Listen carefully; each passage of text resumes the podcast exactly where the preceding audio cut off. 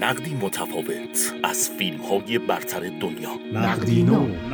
نقدی نو. تحلیلگرانه. جزئی نگر دیدبانی برای نقد و بررسی فیلم های مطرح جهانی نقدی منصفانه. موشکافانه. آگاهانه. سیاسی اجتماعی روانشناسی. در نقدی نو.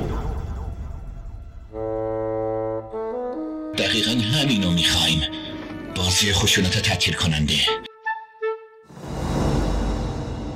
منک فیلم منک محصول سال 2020 میلادی و جدیدترین اثر کارگردان مشهور هالیوود یعنی دیوید فینچر است. دیوید فینچر تازه ترین فیلم خود را با فیلمنامه پدرش جک فینچر ساخته است.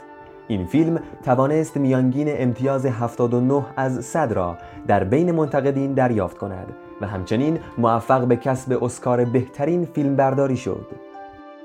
فیلم منک به دورانی می‌پردازد که رکود اقتصادی بزرگ آمریکا را فرا گرفته بود و هالیوود برای فرار از این رکود دست به هر کاری می‌زد تا مخاطب را به سالن‌های سینما بکشاند. در آن دوران ما با فیلم نام نویسی به نام هرمان منکیویچ با بازی گری اولدمن آشنا می‌شویم. فیلم نام نویسی که در طول دوران فعالیتش می‌توان گفت که یک اثر ماندگار خلق کرد و همان اثر هم توسط نابغه‌ای به نام اورسن ولز تبدیل به فیلمی شد که هنوز در صدر برترین فیلم های تاریخ سینما قرار دارد یعنی فیلم همشهری کین.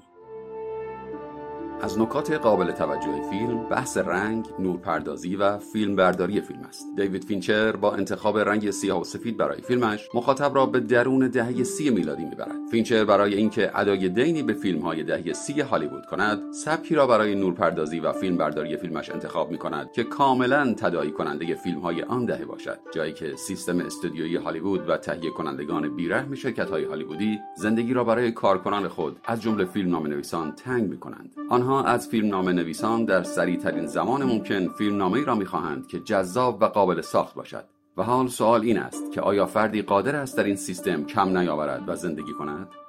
مشکلی که فیلم منک با آن دست و پنجه نرم می کند بحث عدم پرداخت خوب و مناسب باقی شخصیت های فیلم است. در فیلم جز خود شخصیت اصلی بقیه پرداخت سطحی و زودگذری دارند. به طور مثال شخصیت ویلیام هرست که از جمله شخصیت‌های مهم تاریخی در شکلگیری فیلم نامه فیلم همشهری کین است آنطور که شایسته اوست پرداخته نمی شود و دقایق بسیار اندکی در فیلم حضور دارد و ممکن است مخاطبی که آشنایی کافی با تاریخ سینما نداشته باشد کمی گیج شود که چطور هرمان منکیویچ فیلم نامه اش را بر پایه زندگی او نوشته است. فیلم جدید دیوید فینچر بسیار متفاوت تر از کارهای قبلی او مثل هفت، باشگاه مشت‌زنی و دختر گم شده است. تنها فیلمی را که می‌توان شبیه به منک دانست فیلم شبکه اجتماعی است.